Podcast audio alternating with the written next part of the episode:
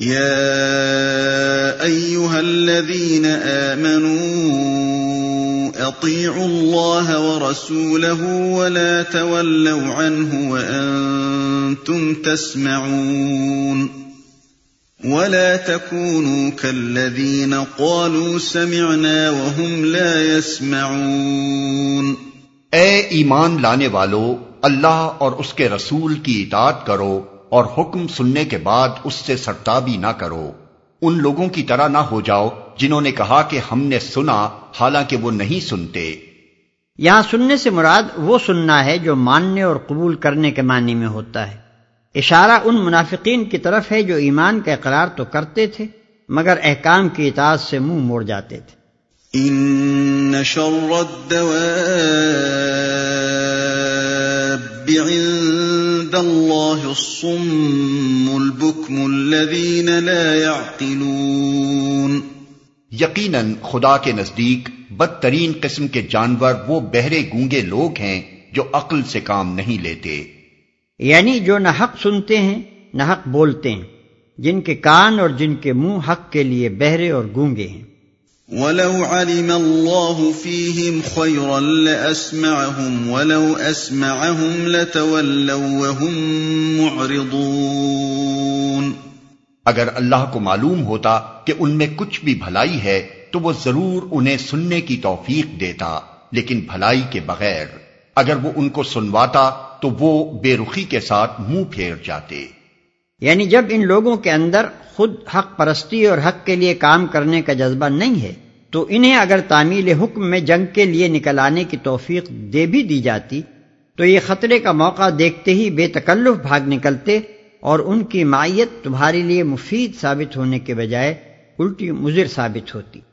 يا أيها الذين آمنوا استجيبوا لله وللرسول إذا دعاكم لما يحييكم واعلموا أن الله يحول بين المرء وقلبه وأنه إليه تحشرون اے ایمان لانے والو، اللہ اور اس کے رسول کی پکار پر لبیک کہو، جبکہ رسول تمہیں اس چیز کی طرف بلائے جو تمہیں زندگی بخشنے والی ہے۔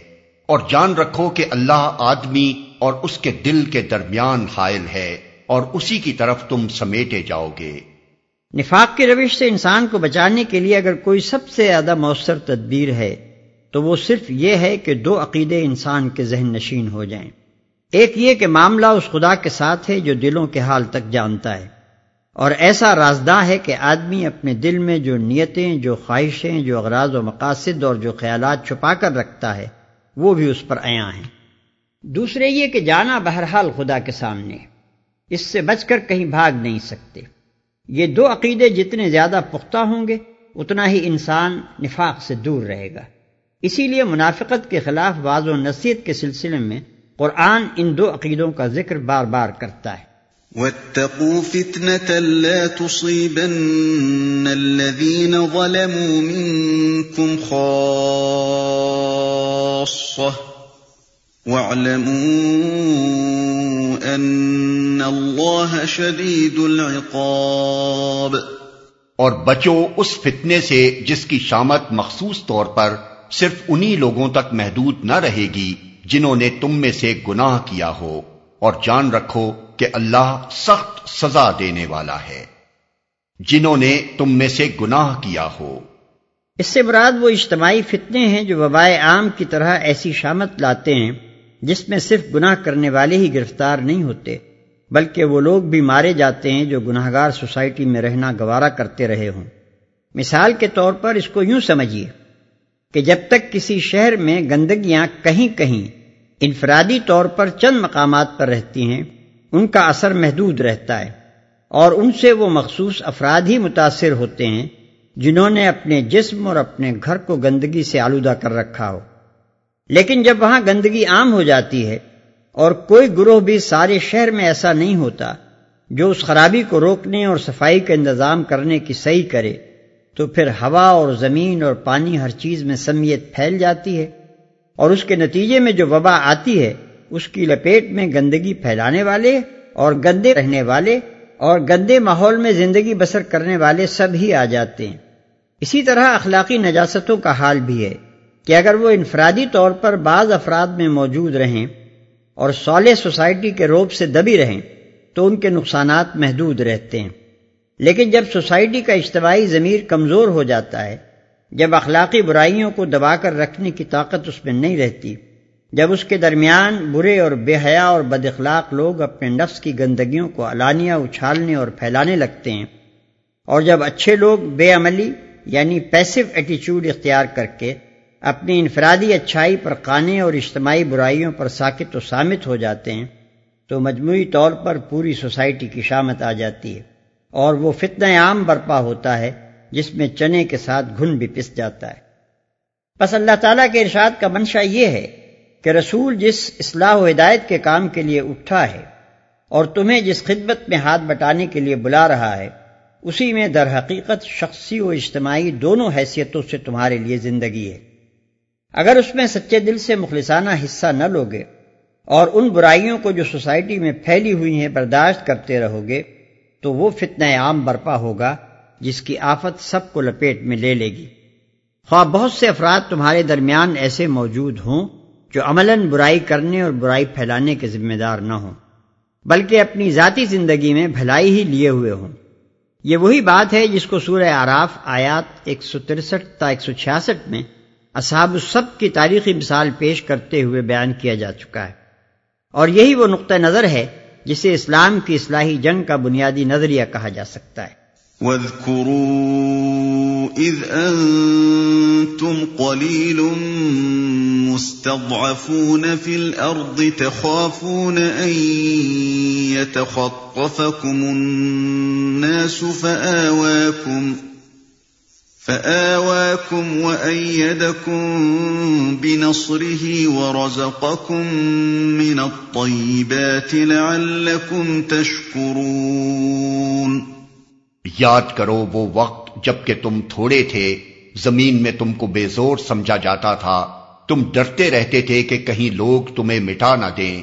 پھر اللہ نے تم کو جائے پناہ مہیا کر دی، اپنی مدد سے تمہارے ہاتھ مضبوط کیے اور تمہیں اچھا رزق پہنچایا۔ شاید کہ تم شکر گزار بنو۔ یہاں شکر گزاری کا لفظ غور کے قابل ہے۔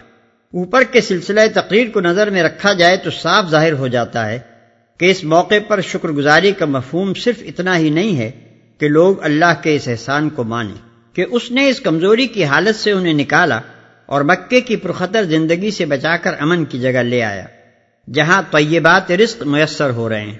بلکہ اس کے ساتھ یہ بات بھی اسی شکر گزاری کے مفہوم میں داخل ہے کہ مسلمان اس خدا کی اور اس کے رسول کی اطاعت کریں جس نے یہ احسانات ان پر کیے ہیں اور رسول کے مشن میں اخلاص و جانصاری کے ساتھ کام کریں۔ اور اس کام میں جو خطرات و محالک اور مسائب پیش آئیں، ان کا مردانہ وار مقابلہ اسی خدا کے بھروسے پر کرتے چلے جائیں، جس نے اس سے پہلے ان کو خطرات سے بافیت نکالا ہے۔ اور یقین رکھیں کہ جب وہ خدا کا کام خلاص کے ساتھ کریں گے، تو خدا ضرور ان کا وکیل و کفیل ہوگا۔ پس شکر گزاری محض اعترافی نوعیت ہی کی مطلوب نہیں ہے، بلکہ عملی نوعیت کی بھی مطلوب ہے۔ احسان کا اعتراف کرنے کے باوجود محسن کی رضا جوئی کے لیے صحیح نہ کرنا اور اس کی خدمت میں مخلص نہ ہونا اور اس کے بارے میں یہ شک رکھنا کہ نہ معلوم آئندہ بھی وہ احسان کرے گا یا نہیں، ہرگز شکر گزاری نہیں ہے، بلکہ الٹی ناشکری ہے۔